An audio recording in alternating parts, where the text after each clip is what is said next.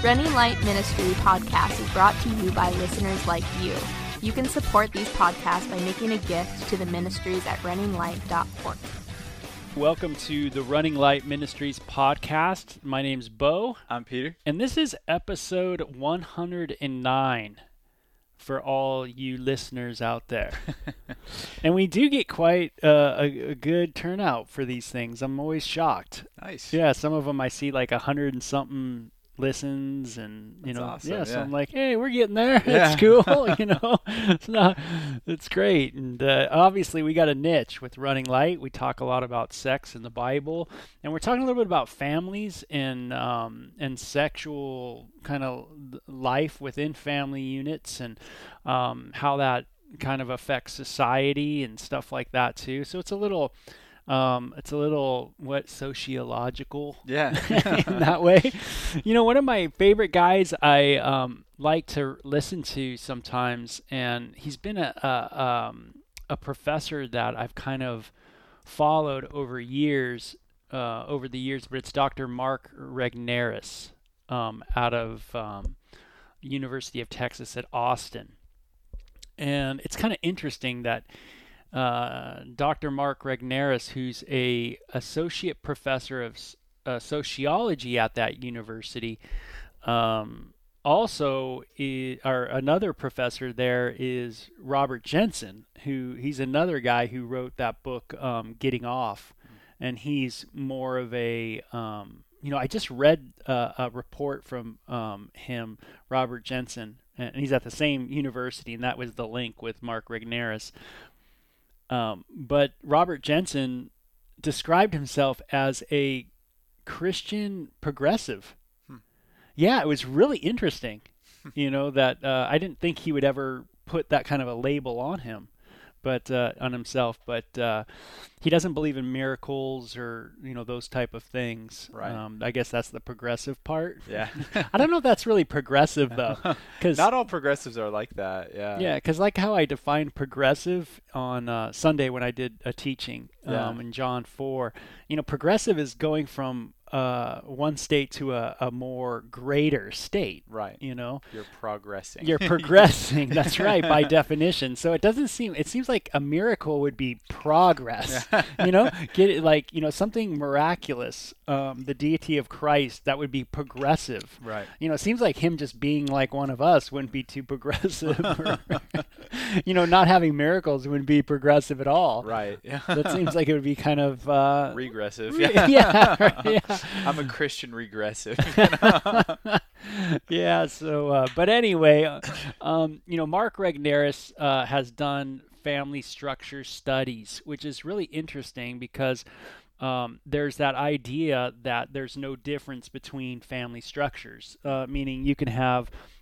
Um, it, it doesn't matter if you're heterosexual and you have a family, or you're homosexual in you know in a family. Uh, you know the idea is that you know it doesn't matter. Kids will be brought up as kids no matter what, and there's no difference at all. And so Mark Regnerus has kind of done some more research and studies, and there's some other ones. This other guy, Dr. Donald Paul Sullins, a professor of society at or sociology at Catholic University of America, recently published published a series of studies that are among the most most metho- methodologically. Is that what that word is? Uh, yeah. yeah, sound on the subject of same-sex par- parenting. So, and it gets into the details of what he's doing in his, uh, I guess, methodology.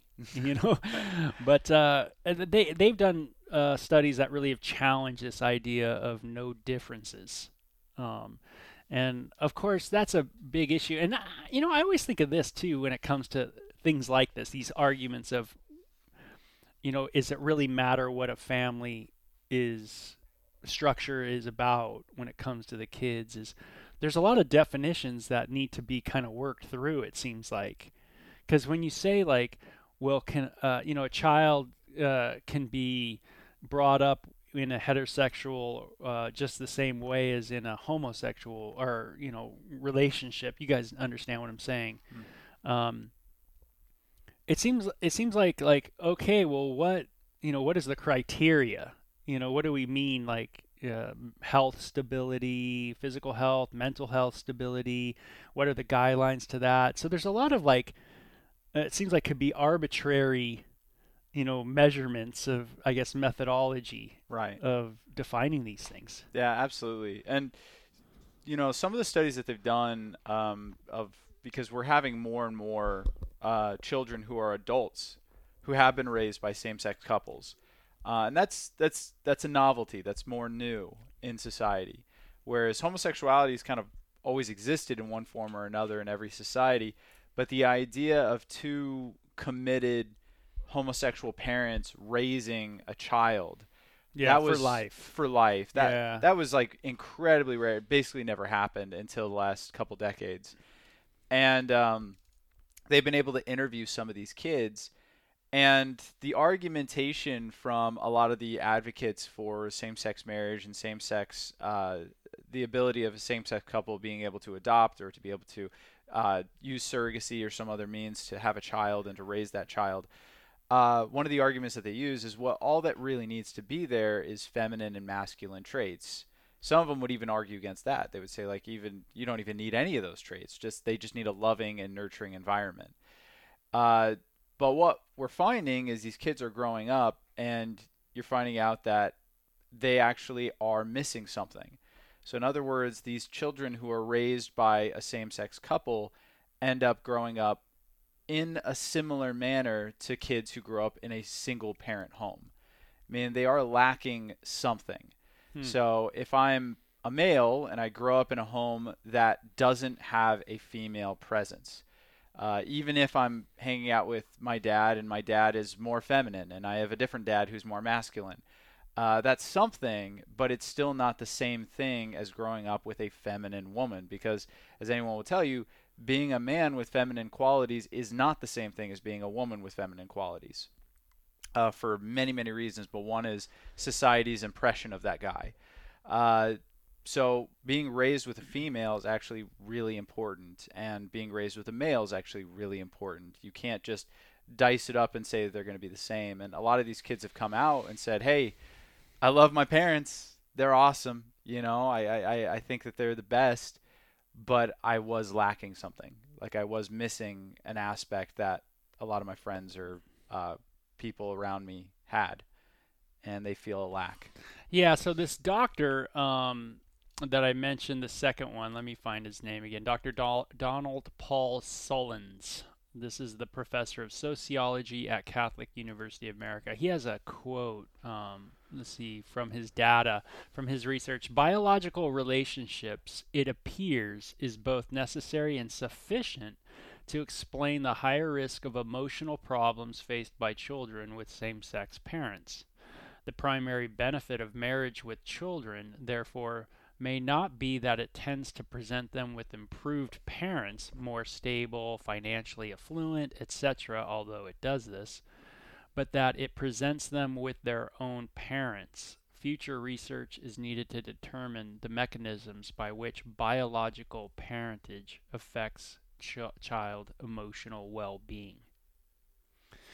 So it's kind of it's kind of an interesting idea. Uh, you know, idea is is that you know it makes me think of this too. Is like you know the Bible says, you know, He made a male and female, Hmm.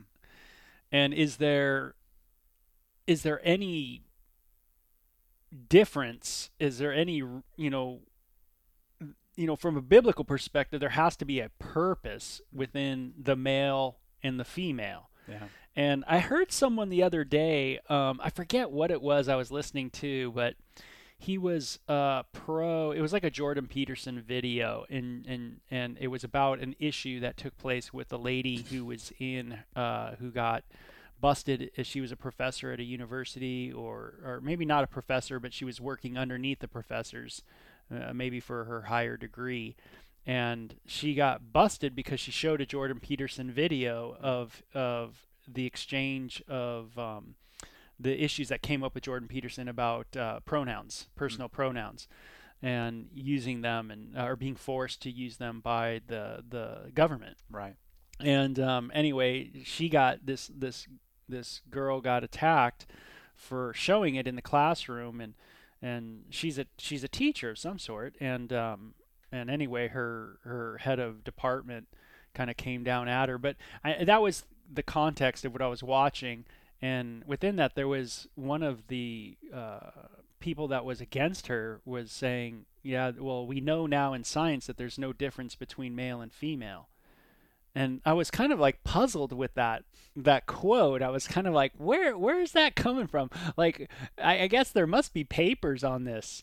Like, there's no there's no difference. I was, you know, my brother's uh uh got his uh degree in math, and um you know he's very and he's got I think another uh, maybe minor in um, biology, mm.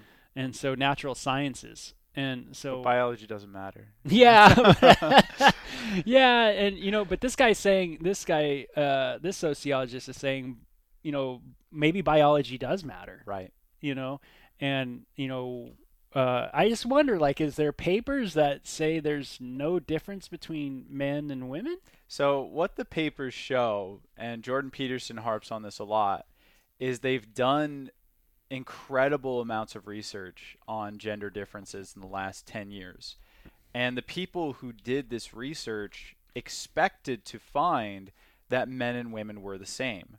So they took an entire like a huge study sample of tens of like not not like a couple people. This is tens of thousands of people over multiple continents. So this isn't just like one country, one person. This is tens of thousand people over multiple continents, multiple different intellectuals, psychologists, sociologists from around the world have studied the data and they've looked at it and they were trying to figure out are men and women the same? And what they found out is that men and women have a lot in common, that we are more the same than we are different.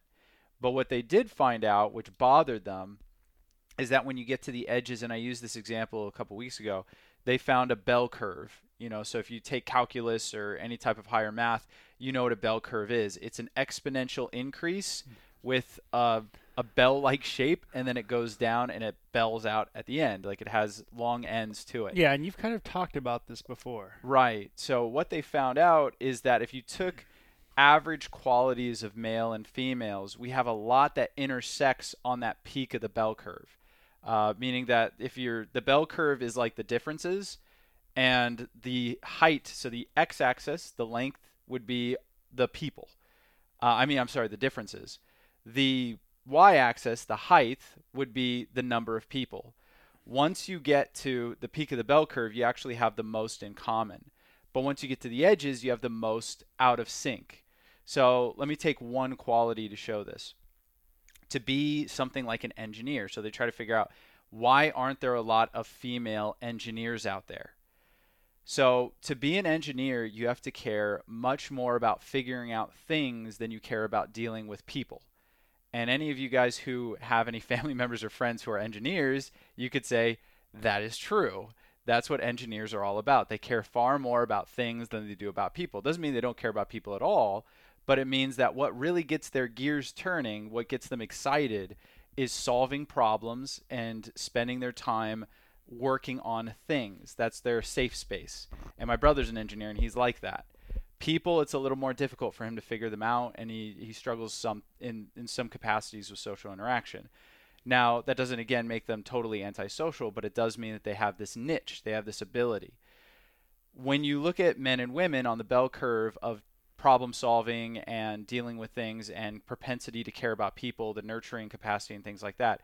Women excel far more at their ability to be empathetic, sympathetic towards others, to care about emotions, to care about relationships, and to care less about things. Now, some people would say that's that's like a nurture thing. That like that might be one argument, right? That is the main argument. So right. so what they're finding is that men are excelling at things like engineering and CEO type positions because both those positions require propensity to caring about things. Well, what about professions that care about people? Psychology, teaching, nursing. Who excels at those systems? Women. Women totally dominate those systems. So the argument that the sociologists and the psychologists initially gave was, oh, well, this is because of nurture. We have societies that are nurturing these differences, and that's why this is happening. So what they did is they took a look at Scandinavian countries And in Scandinavian countries, they have far more equality than any other country on this planet when it comes to male and female differences, meaning that they're not pushing any particular agenda. They're not trying to make women anything, and they're not trying to make men anything. They're saying be whoever you want to be, and they're providing the same amount of opportunities to both. Now, what they found is that in societies that are like that, that are far more into equality and not into equity, like our country, where it's actually trying to force more women to fill these uh, fill these spots, what they found out is that in countries that don't do that, that do not pressure males and females to fill any particular roles, the differences increase at an exponential rate. They don't drop; they go the opposite direction, and that was shocking to them because they were expecting to find the opposite, meaning that they expected to find that as equality increased, the differences would Equita- decrease. equitabil- equitability would increase. That's right. Right. Equitability would increase, but it did the exact opposite. Equity decreases at an exponential rate as equality increases. So they're having to answer the question where because like they had that was the initial argument where oh yeah it's it's totally just because of nurture but these tests have showed the exact opposite and they're having to answer that question. The way they answer is they just don't listen. You know that's that's literally yeah, it and, yeah. You know, and I, I've known, uh, I I mean, I know my wife and I know my daughter, of course, and I guess if there's any empirical uh, science behind my uh, my own little theories, it's just knowing them, right?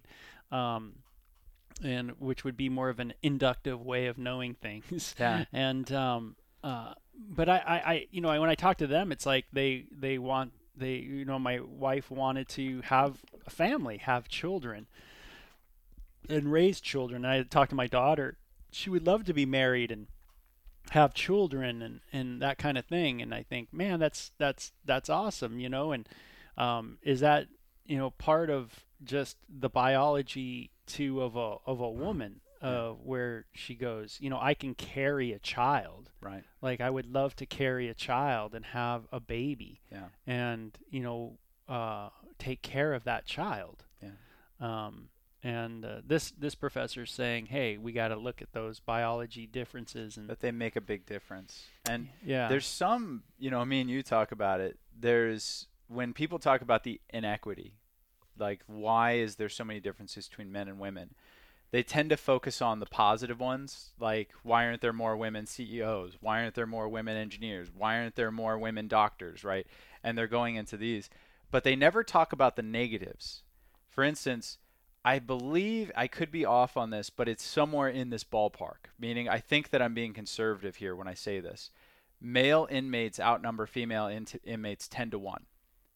Now, we're going to look at that and say, is that because America is just so incredibly anti male, right? We're just this anti male society that's totally pro fem, and that's why so many males outnumber females when it comes to inmates. No feminist would say yes to that. They wouldn't know how to answer that. Because in order if you concede it and you say, "Oh, the reason why there's more male inmates than female inmates is inequality. is inequality, then you have to say that the system is skewed towards favoring women when it comes to arrests. They can't say that. But they also can't say what the data actually shows, and that is there is something in males that is biologically different than females that makes them more likely to commit violent crimes. So again, it goes to that bell curve where we all have violent tendencies because the male tendency for violence is higher, much higher than the female tendency. The most violent people in society are the ones who are going to end up in prison, and they tend to be male. That's why. So as you go to the edge of the bell curve, the in the differences increase at an exponential rate. Hmm. Interesting. you know, um, absolutely. So you know, the Bible does stress this male-female uh, component, and um, uh, As being like the the foundation for the family unit. yeah, the foundation of it. Uh, even though it doesn't always work out that way, Right. you know, obviously. And um, you know, it's kind of interesting when I look at my life. I look at I I lived with a single mom. I lived with two parents for a time, then single parent Yeah. mother for a time, then a single parent father for a time. So it's like I kind of had a lot of different things. Right. I had homosexual babysitters. Yeah. So I, I really I think they should study me. Yeah. It'd be an interesting study, man. right?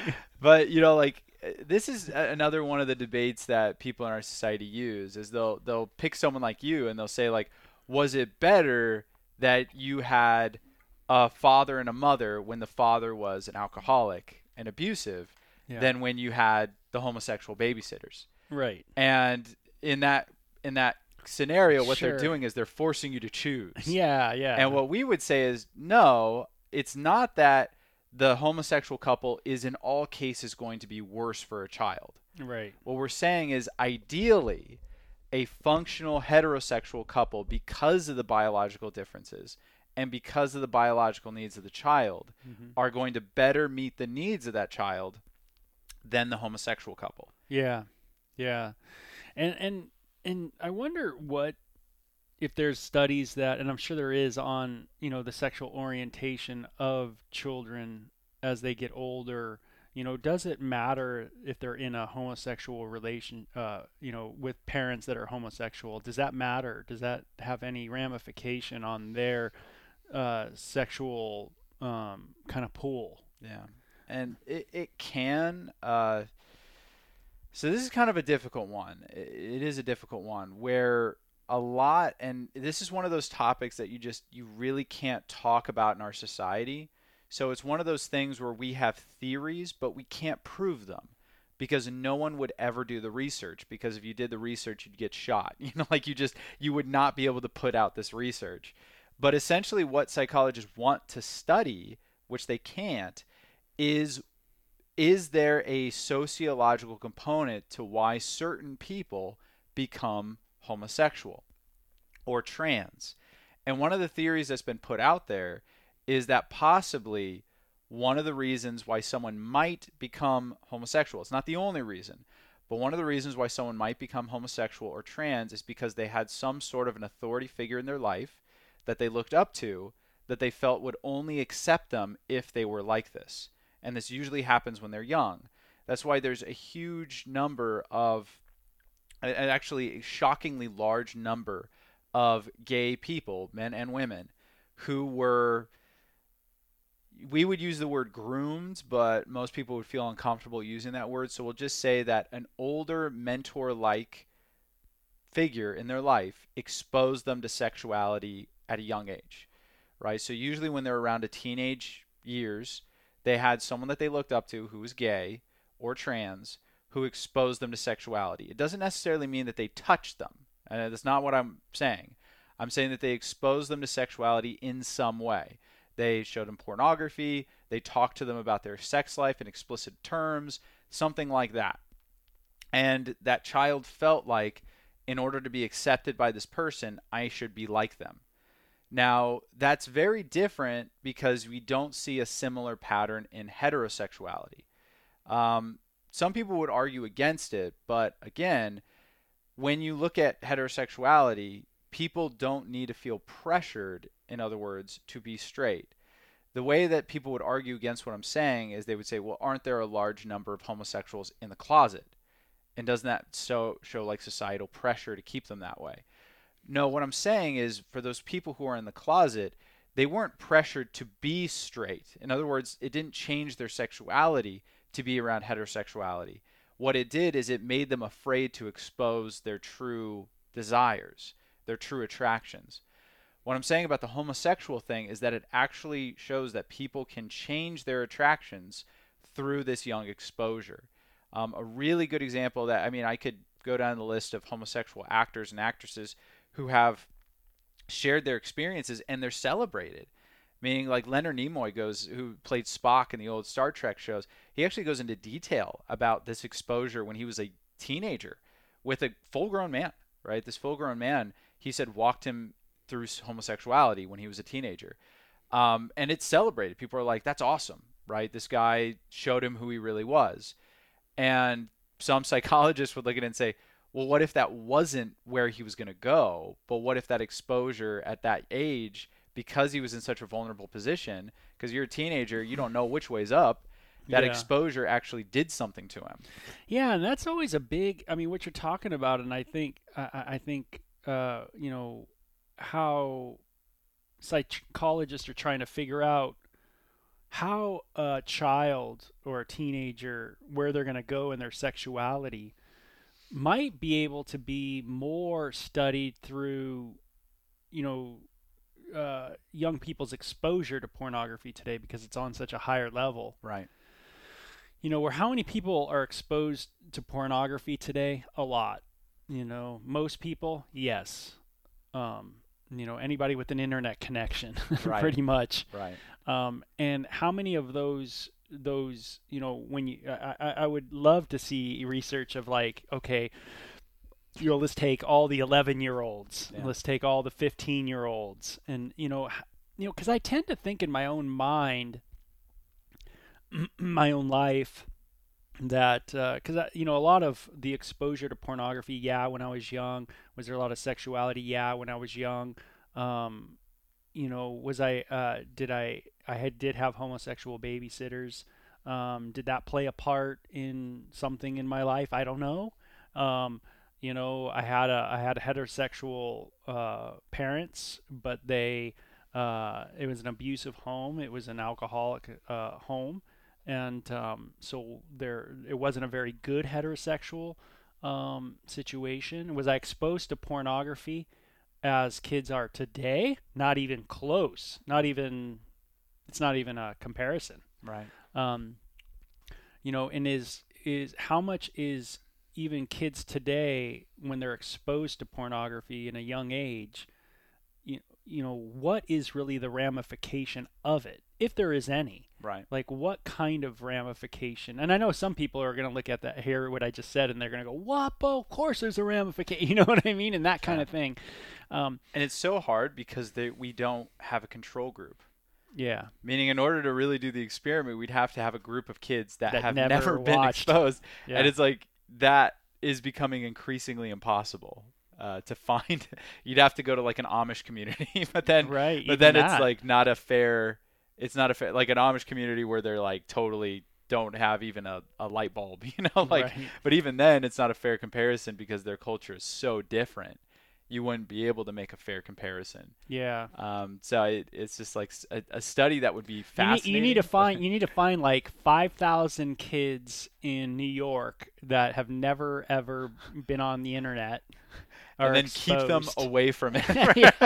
keep them 10 away for 10 years yeah Yeah. I mean, uh, yeah, to do that, you know, yeah, absolutely, because you know how many people, you know, i i- you know, the question is, is, is, is again, kind of nature nurture Mhm. uh, argument, right? Is does the kid, um, is it the nurturing, the pornography that's nurturing something? Right.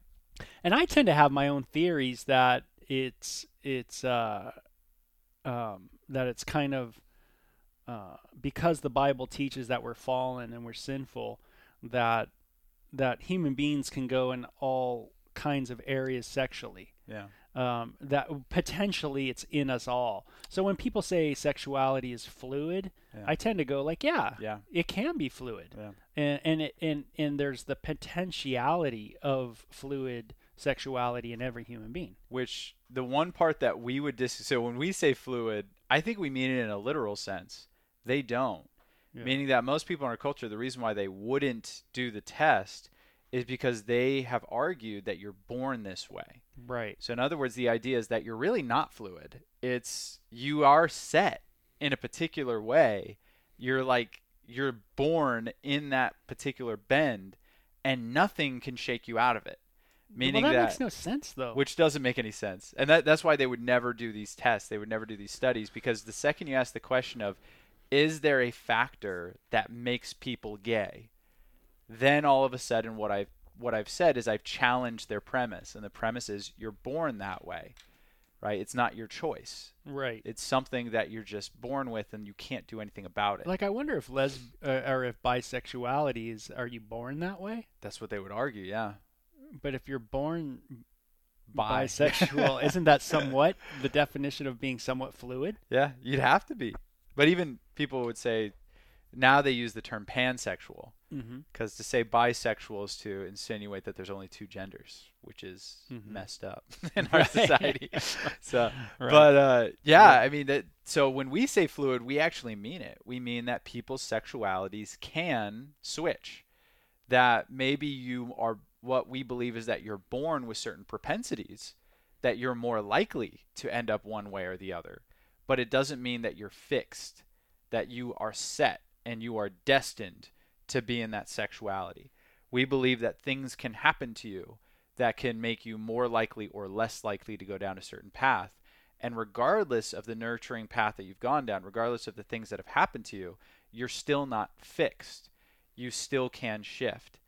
And that's something that is pretty firmly rejected nowadays. That's why some people are even rejecting the idea of having gender reveal parties now because they're like, well, you need to wait until your child can tell you what gender they are. Like you can't set them with a gender.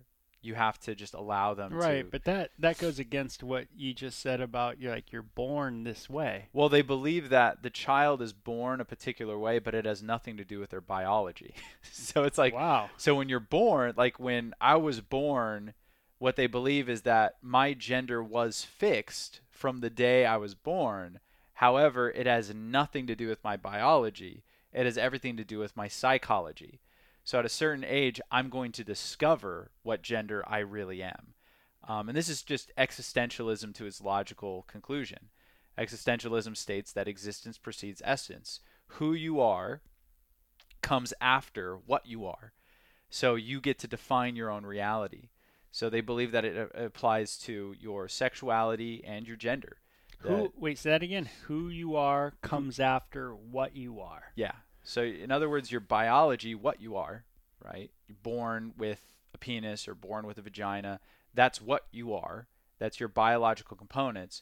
But who you are, the actual components of your personality, your identity, your soul, even if you want to go in those metaphysical ways, uh, that's all comprised. Uh, I mean, that's all discovered later by self, meaning you discover who you are, and you are the one who affirms that nothing that you're born with is set in stone. You decide your own reality. That's the idea of existentialism. Yeah. And uh, there, there's been, you know, many existentialists, famously like Albert Camus is an absurdist and existentialist, but that was their their main premise. That it's just like reality is kind of what we make it. We decide what's right. We decide what's wrong.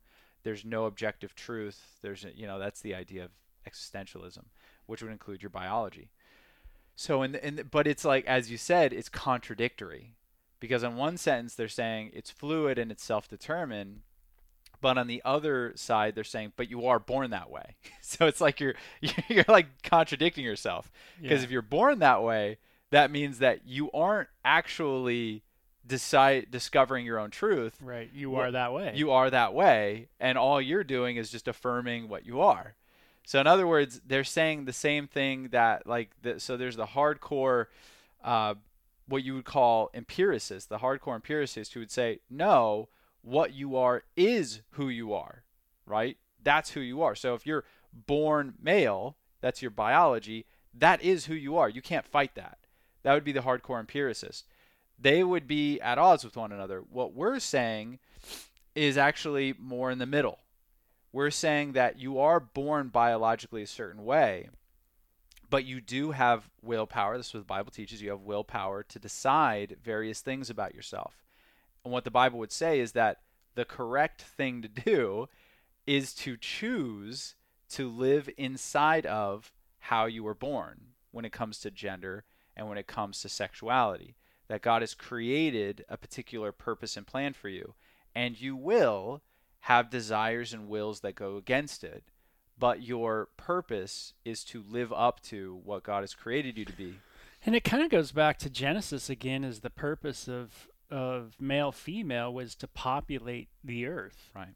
And and that that seems like the biggie, Yeah. right? Yeah. Is you know procreation. And it's it's funny that you you I think it was last week where you said like and this is a very common philosophical question of what if everyone chose to live that way?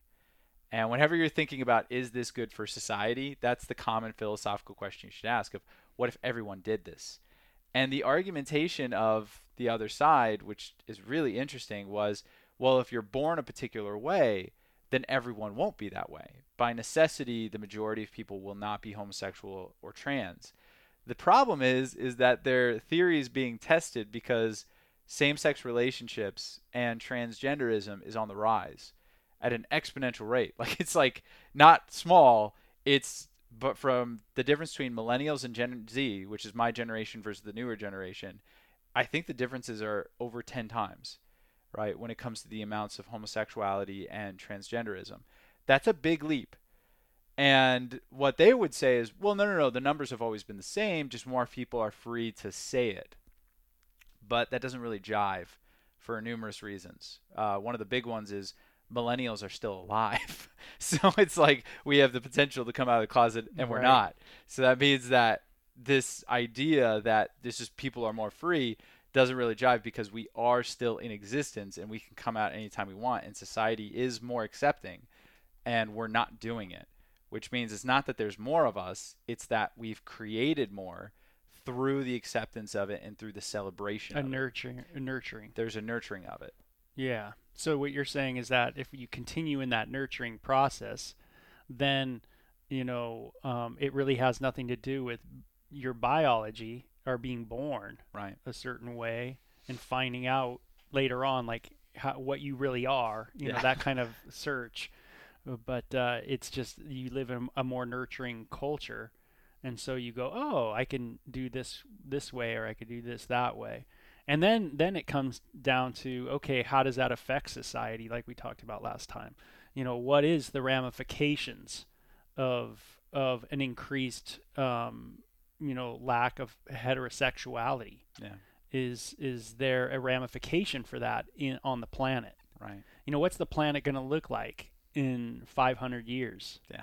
You know At this rate. Yeah. you know at that rate Yeah. you know does it does it mean that you pretty much you know the population becomes a lot less to, Yeah. does the population of the earth go back to a you know um, 3 billion Yeah. you know 4 billion um, uh, are we you know and i guess for those that are into population control this might be This is like the thing. this They're is the like, good this thing. is awesome. Yeah. this this might be a good thing even though when i travel through wyoming i still wonder like no one's around here yeah. no one lives in this state you know and it, it, that's also like really funny because one of the reasons why people are attacking the family unit is for the reason you just mentioned that there Yeah. is an idea that there's just too many people on this planet so it's good that we attack the family unit now there, there's obviously numerous problems with that uh, the first one is that the idea of overpopulation was something that was put forward in the 70s i mean this is not new this is not something that someone just came up with the reason why it was brought up in the 70s and then it was kind of forgotten is because when it was brought up in the 70s, the idea is that we would totally run out of natural resources before 2000. That was the idea. That at the current rate of uh, population increase, we would totally be deprived of natural resources and the world would end if we didn't stem the, the climb of population. The problem is, is that the population has increased more than what that study suggested, and we have more natural resources now than we've ever had in the history of mankind. So, in other words, the people that fought that idea, they said, well, no, no, no, population will increase, but we'll be able to discover more natural resources and we'll be able to support the increase of population. And they were disproven very clearly. It was forgotten for a couple decades, and now people are just digging it back up again. And they're saying, well, people have forgotten about the original argument and they've forgotten that it was debunked. So let's recycle this, shake it off, and pretend like it's a real thing that hasn't been debunked yet. Uh, but it's it's not true, you know. Yeah, so uh, very interesting. But I, I think you know Christians obviously and and Jews, you know, when they study the scriptures, they can't get away from that idea of procreation, and that Right. that is one of the initial. That is the the first thing that God tells them to do, Yeah. even before the fall. And there's like a terrible argument against that that I've heard that I just kind of want to address real quick. Uh huh. Some people will say like, well, what about the couples that can't have kids? And what we would say is the ideal is never messed up by a deformity, meaning that ideally people walk on two legs, right? You would never look at people and say, well, you shouldn't say that. You shouldn't say that we should all walk on two legs because there are people who are born without legs, Mhm. right? You'd be like, well, yeah, but it doesn't mean that we shouldn't walk on two legs. The deformity actually proves the rule, right? The exception proves the rule. It doesn't actually negate the rule.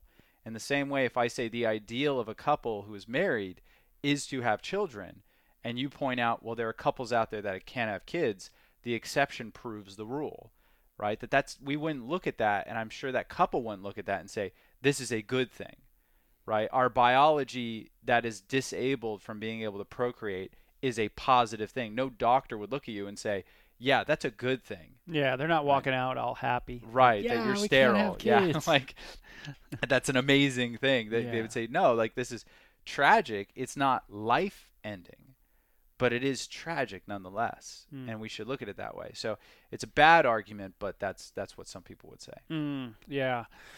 And uh, yeah, it's interesting, you know, and you know, you see in what we've talked about today that that either a person is going to look at an outside source to define, or everybody is looking at an outside right. source to define how they're coming up with their family unit ideas. Right. Um, whether you're going to look to the Bible or whether you're going to look to another source, but you are going to look to some source. Yeah. And that's what people are doing. Um, and the question always is is what is the better source yeah. you know what is the best source to look at. Yeah. And that is something that um, I think sometimes on both sides you don't you don't want to look at other people's stuff you know you know that kind of thing. But anyway we hope you guys enjoyed the second part of our family talk and it was cool just to kick around ideas of family and things of that nature. Yeah. I don't think we've ever done that. No I don't think so yeah, so it's kind of cool to do it. Yeah. so you guys take care. Check out runninglight.org to begin our two video series, Take Flight and Love or Lust. You can also send us questions on Twitter at Running Light or on our runninglight.org podcast page. Like us on Facebook at Running Light Ministries, Psalm 36 8. They are abundantly satisfied with the fullness of your house, and you give them drink from the river of your pleasures.